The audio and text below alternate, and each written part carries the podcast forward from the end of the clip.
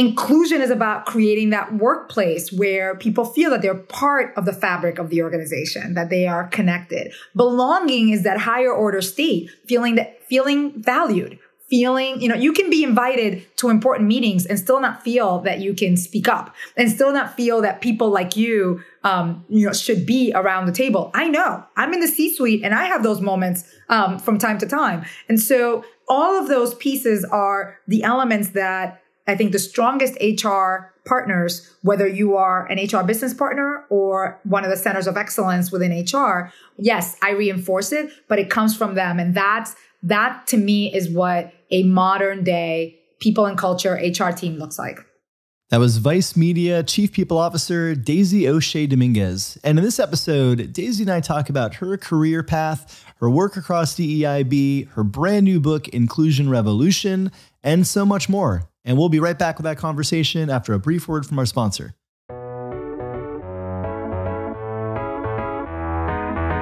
Support for the Redefining HR podcast comes from PIN. PIN is building the world's first employee-centric communications tool, powering fast-growing companies like Shopify, Rubrik, and Snyk. Automate messages across the employee journey so you never miss an opportunity and your employees are supported every step of the way. From onboarding to becoming a new manager and more, PIN helps companies communicate at scale. Go to PynHQ.com for more information. That's PynHQ.com. Reinvent communications for the distributed workforce. And now, onto the show.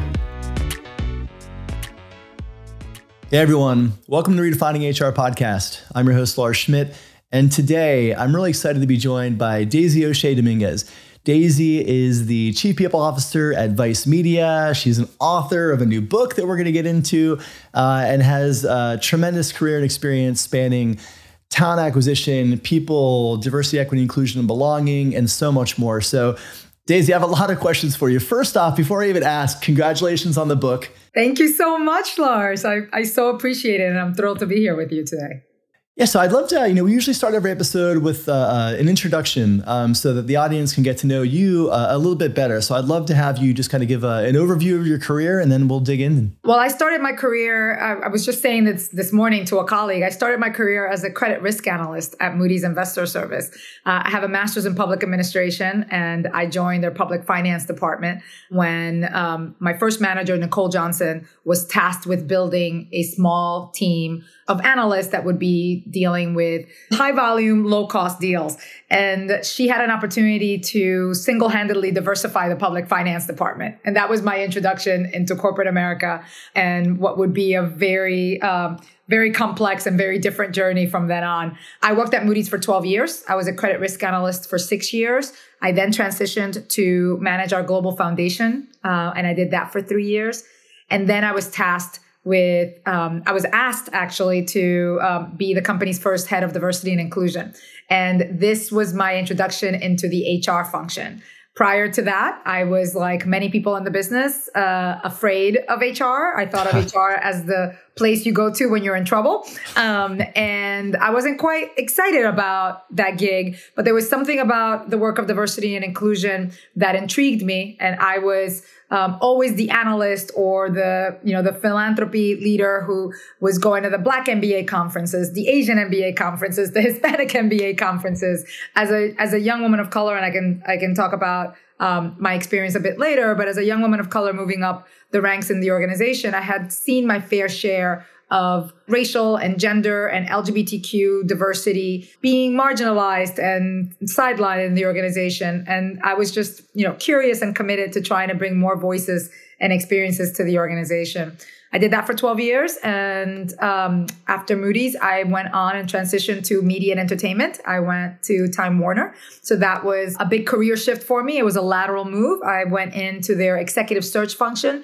This was following my 3 years launching diversity and inclusion at Moody's. I had also taken over the talent acquisition function. So I had started increasing my remit while I was at Moody's. And that made it a really natural transition to move into this executive search function where I was tasked with diversifying our diverse talent, VP and above, across the enterprise for Time Warner, which at that time, and we know media and entertainment companies have shifted quite a lot, but at that time it included Time Inc., HBO, Warner Brothers, Turner Inc. And so on any given day, I was learning about print media, cable media, movies, TV. It was quite an introduction to media and entertainment. I call it the period where I got my PhD in media and entertainment. And so I did that for about 2 years. And then I was asked to consider a job at Disney. At that time, I was living in New York. The role was in LA. I had a 4-year-old and a husband who was incredibly supportive. And the job was as head of diversity and inclusion for the Disney ABC television group, which no longer exists because also Disney has gone through its own set of transitions. But that included ABC, ABC News, Disney Channel, and what was then ABC Family and is now Freeform.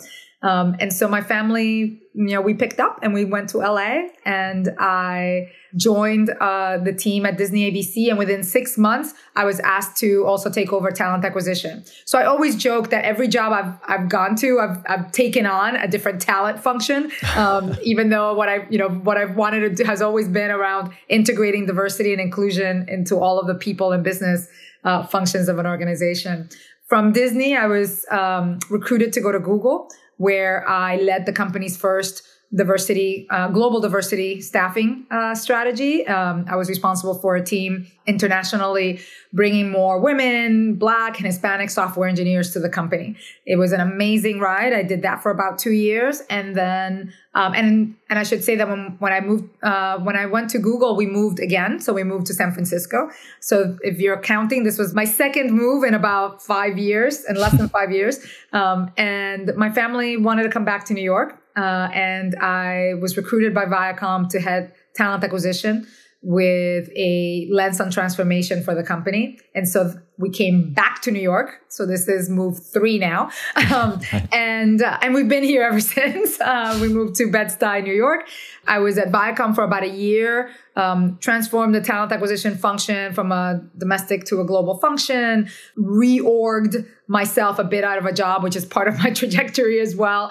And then I took a year off and spent some time traveling, resting, volunteering, and following that, I decided to launch a consultancy in workplace culture, Auger Dominguez Ventures. I did that for about a year. It was really an amazing journey, a very busy one. It was when I started thinking about writing my book. So that was in 2019, early 2020. And then in 2020, the pandemic hit. We were all in quarantine and I was recruited for this job at Vice. And this is my first full CPO role. And there was something unique about this opportunity because Nancy Dubuc, our CEO, was looking for a CPO, a chief people officer, who would lead with culture and who had the experience that I had. And over the course of my career, I had worked for some of the world's most admired and largest companies. And I had been influencing all of the areas of, our traditional HR areas for quite some time. I had such deep knowledge in these areas, but I had never managed them functionally myself. So the idea of being able to manage it holistically and build out a human-centered, culture-first people strategy for a media and entertainment company, again, a youth media company. There's something so unique about the audiences that we serve and the culture that we frankly shift every day with our reporting and editorial work. It was just very exciting. And so I joined on May 11th, 2020.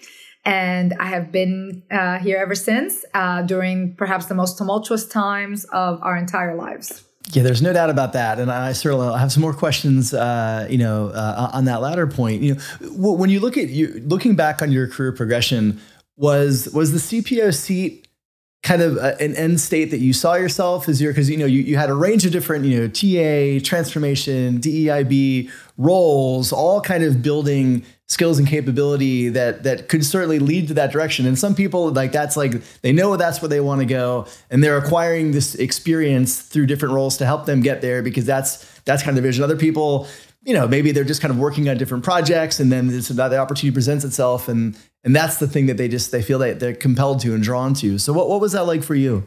I wish I could tell you I was that strategic. For me, it was really just following my curiosities and my passions. Like I said, I was at Moody's running our global philanthropic and corporate social responsibility initiatives. And I thought that that was going to be it. And then I had this opportunity to go to HR and launch diversity and inclusion. There was something about taking the job at Moody's on diversity and inclusion. And I often think back on that time because we have these rare moments in our lives when we feel like I am at the right place at the right time.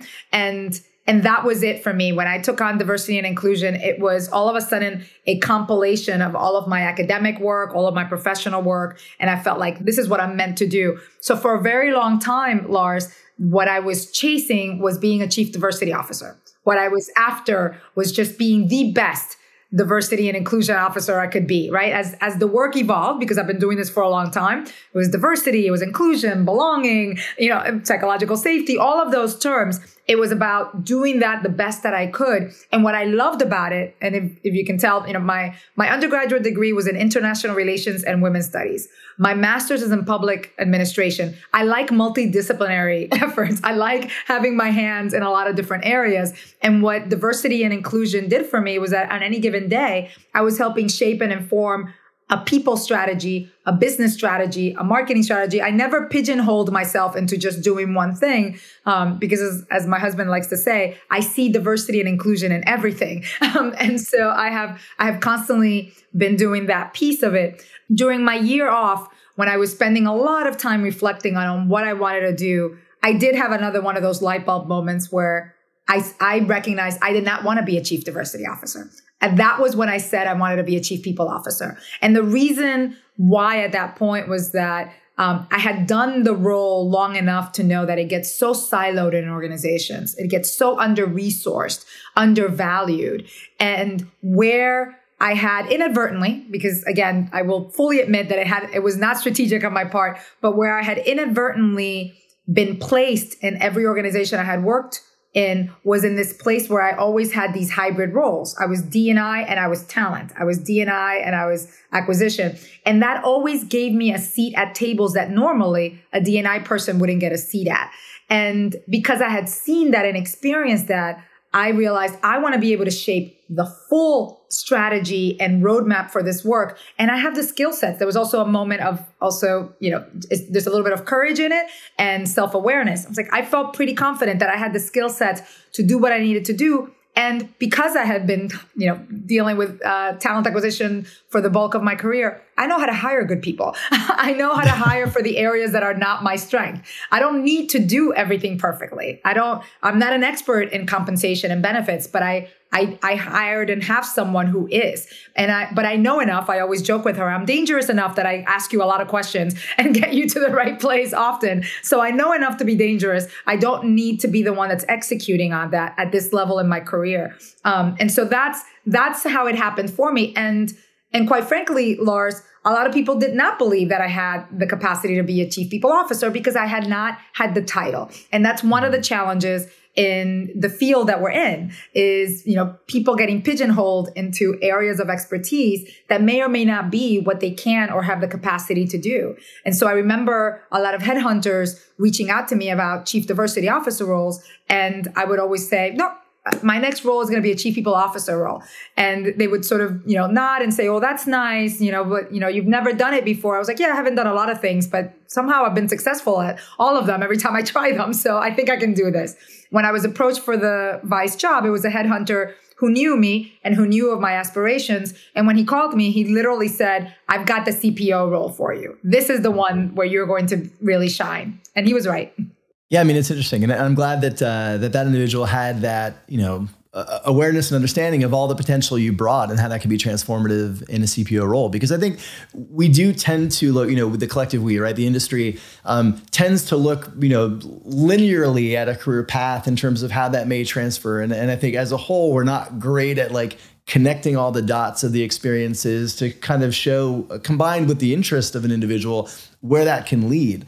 And I'm curious to get your thoughts. You've had a really interesting background in DEIB specifically. So even though, you know, you at one point aspired to be a chief diversity officer, you always had, as you mentioned, kind of those tandem roles where it was diversity and talent or diversity and recruiting. And it allowed you to kind of embed and not just influence, but embed, you know, inclusive practices in talent and in hiring in ways that I think, you know, siloed chief diversity officer roles may have a harder time doing because they're not integrated. And I'm curious to get your thoughts, you know, especially over the last 2 years, you know, many organizations have, you know, made publicly stated commitments to DEIB and have brought in chief diversity officers, but haven't necessarily empowered them in a way that allows them to make a difference. And so when you think about, you know, companies that are maybe now investing in leadership roles, what should they be doing to ensure that person is set up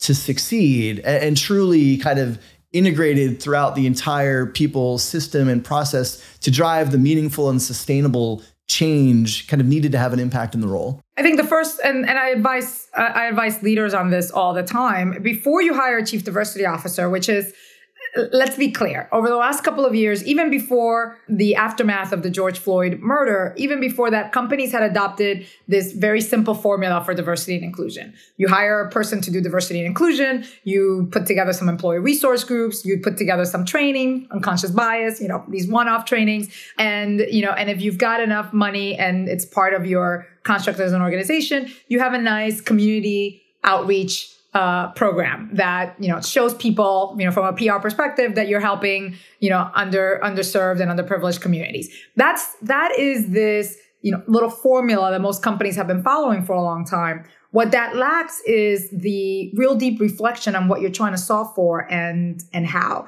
And so you bring in chief diversity officers or diversity leads, whatever the title is in the organization, you usually layer them under someone in HR. If they're lucky, they're layered under the head of HR, but usually sometimes they're layered under either talent acquisition or some other functions. It gets so deeply layered that they don't have any authority, they don't have any credibility, they don't have any proper visibility in the organization. And so these talented individuals are basically just fighting every day to be heard and to be seen. And when you have a job that is about creating access and opportunity and visibility and connection for others, it can be really damaging personally and, you know, and emotionally to do this work. So my advice is the same always. It's figure out what you're trying to solve for and think about it as you would any org design question in your organization. Where should this role truly sit? What are the resources that this role needs to truly deliver? And what I found over the course of my career, Lars, is that it's not about the can we do this work, is do we have the will to do this the right way? And most organizations lack the will to invest in it properly, to prepare people properly for these roles, and to prepare and build readiness to accept and adapt to the changes that are required to build truly inclusive and equitable workplaces. Hey everyone, I'm excited to introduce you to the new Amplify Accelerator platform. The Amplify and Redefining HR ecosystem have evolved quite a bit over the last 2 years, starting with a podcast, growing to a book, and now leading to a full platform aimed at developing and supporting the next generation of chief people officers. You know, the mission of Amplify is accelerating innovation at scale, and we now do that through HR executive search services, cohort courses, communities, jobs, and media. That includes the podcast and the book. So you can check all of this out at amplifytalent.com. And now back to the show. I appreciate that point, and it's probably a great segue to your book because you wrote a book to do just that. You know, how companies can kind of dismantle systemic racial injustice and inequity in their workplace. And you mentioned, you know, 2020 is when you started writing the book. I imagine something it's been a big part of your life's work, something you've been thinking about for a while. When did you hit the moment where you knew that you had to write the book, right? Because it's one, you know, you've been working in a space, you've been training, you've been consulting, you know, you've been working on every level of it. But the book is, you know, that's the next step. That's kind of taking everything you've learned, all the ideas, putting them together in a way that can really, drive outcomes at scale, as in terms of kind of educating readers. When did you know you had to write the book? When did you kind of hit that moment? There were a lot of moments, Lars. When I started my consultancy, I started writing more. I started writing articles, and it was around building, frankly, my courage muscles that people would actually read what I wrote and that they cared about it. Over the years, I've accumulated a lot of stories, not just my own, but the stories of others.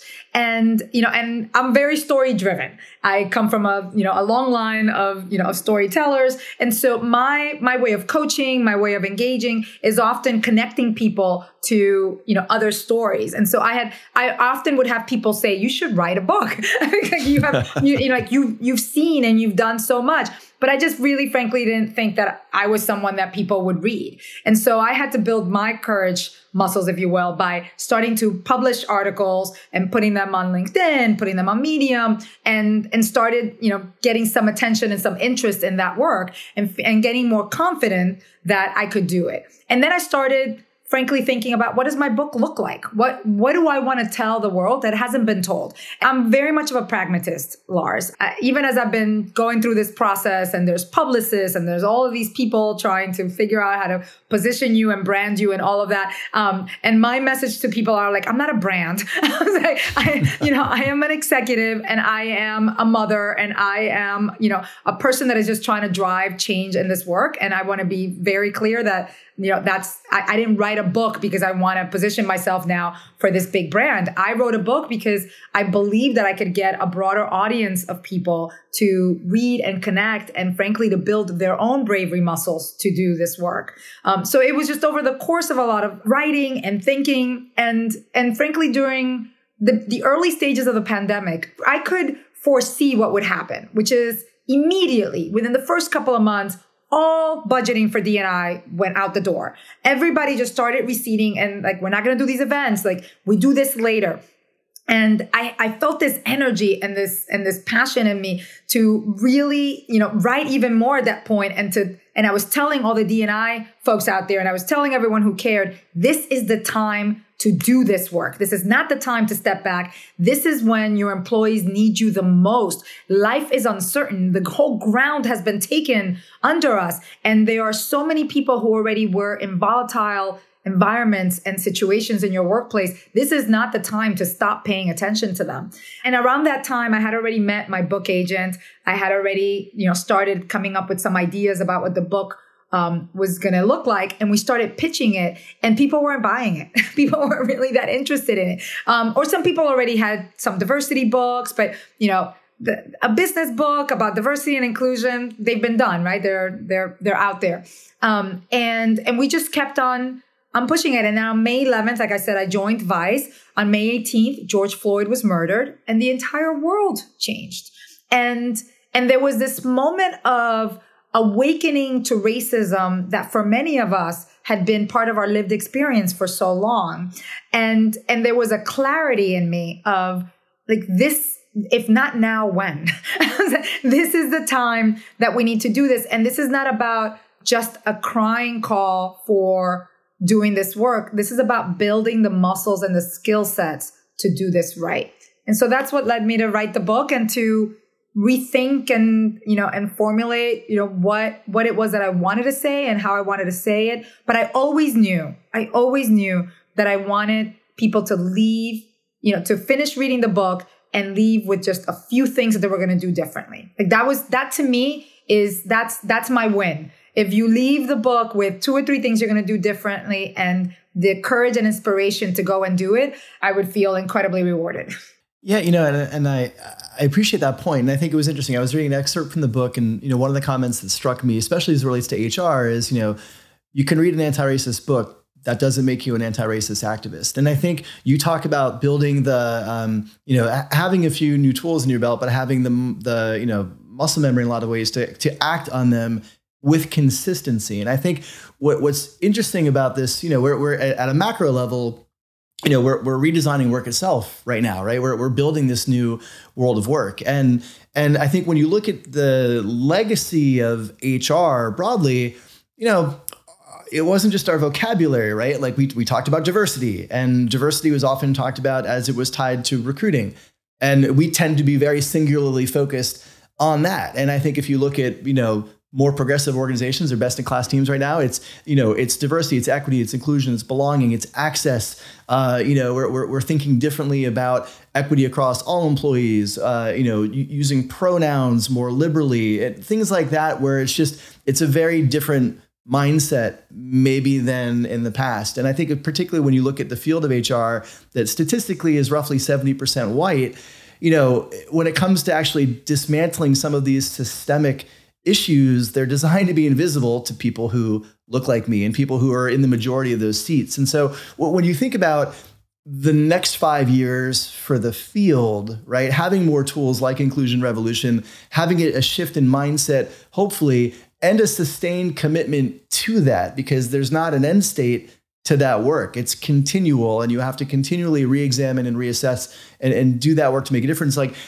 how do you feel about, the collective, we in HR, today and kind of the path ahead of us for the next 5 years as it relates to, truly building more equitable organizations and being kind of sustained to that commitment? Well, I'll tell you, and I've been saying this for a long time, diversity, equity, and inclusion are core and critical skill sets for any leader in the modern work world. And in order to do that well, that means that it's a core and critical skill set for every HR person out there. And part of the way that I've designed my HR team at Vice has been, this has been my experiment and my opportunity to do this, is that everyone on my team should be a diversity and inclusion expert. And I say this to my team all the time. I am not the only one. Obviously, they come to me, and I've got the experience and the background, but there is no chief diversity officer at Vice intentionally. Yes, you could say that, it's me, but I was like, I already have a title. I'm the chief people officer. That's my responsibility. But everyone who's on my recruitment team is tasked with thinking about diversity, equity, and inclusion, as most companies. Everyone who's on our learning and development team is tasked with thinking and integrating inclusion and, and equity and belonging into everything that we do around equipping our managers and our employees to do their jobs well.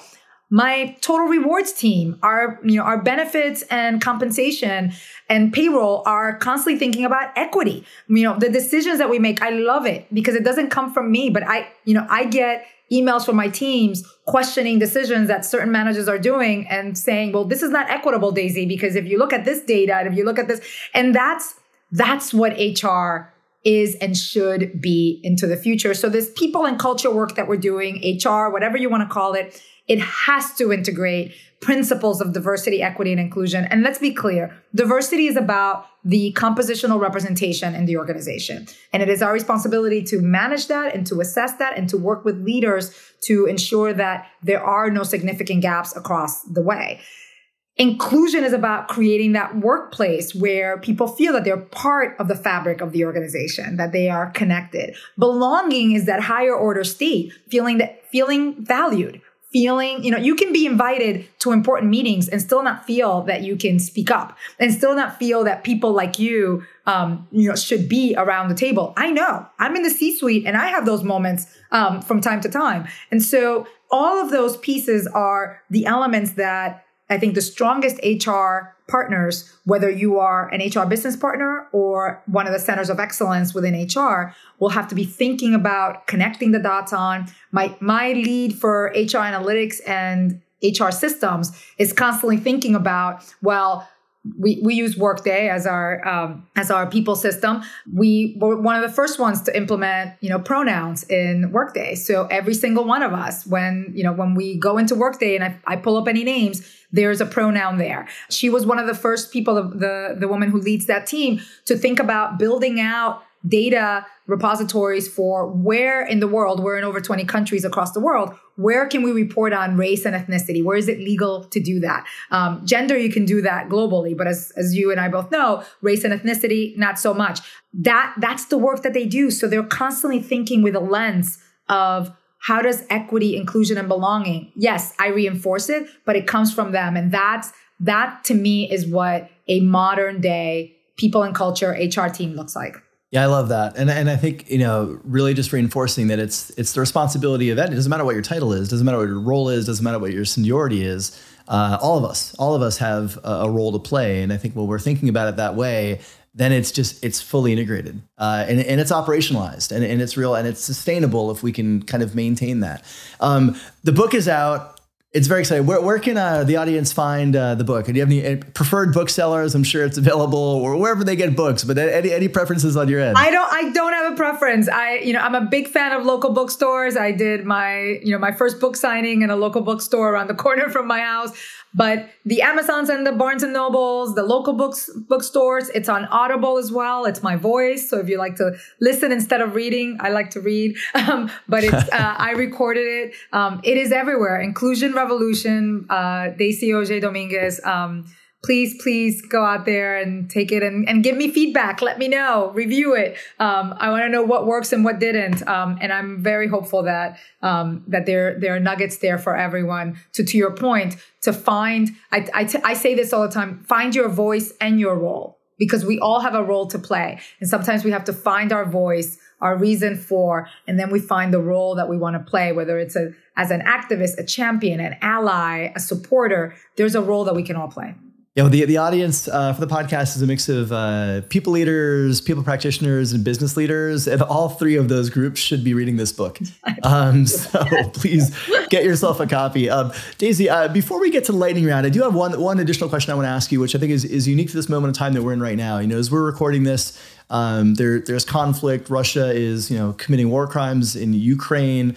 And while this is a difficult situation for humanity, I think in media organizations, and we talked, before we started recording, we both worked in media a fair amount.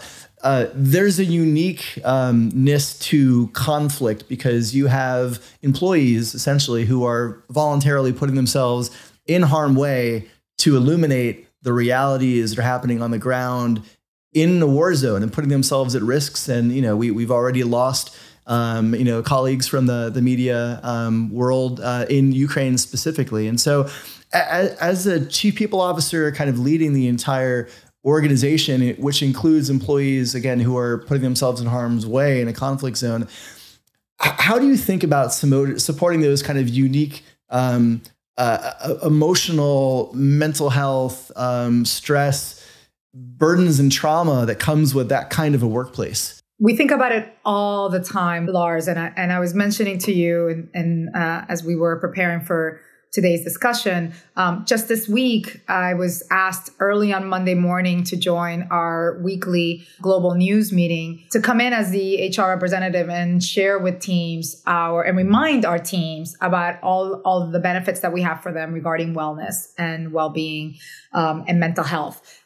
They are reporting and being a collective voice on so many compelling platforms. And this impact sinks in many different ways and at different times for all of us.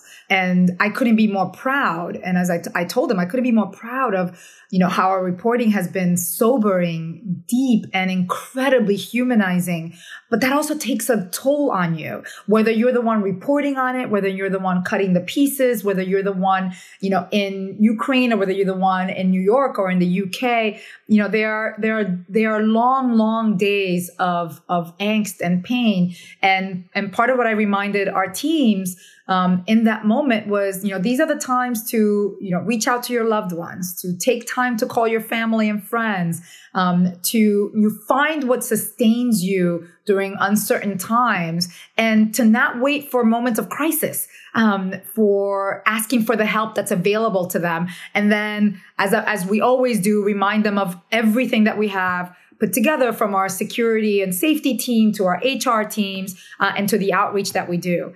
We're constantly thinking about this. We're constantly thinking the balance, Lars, of supporting someone that has been on the ground and coming back to offices. But most of the time, we don't know that they've been on the ground. For their own safety, we don't know that they're on the ground, because part of their safety requires that there be security and confidentiality about where they are. But when they come back to offices, they are our responsibility to make sure that we're reaching out to them, extending a lending hand, reminding them, you may need the help now, or you may need the help 3 months from now, but when you need it, we're here to support you. And that is an additional layer, and it requires the HR business partners in particular that support our news teams and our editorial teams to add that extra layer of sensitivity and support to the teams that are really putting themselves in harm's way every single day to share the stories that connect us to what's happening in the world.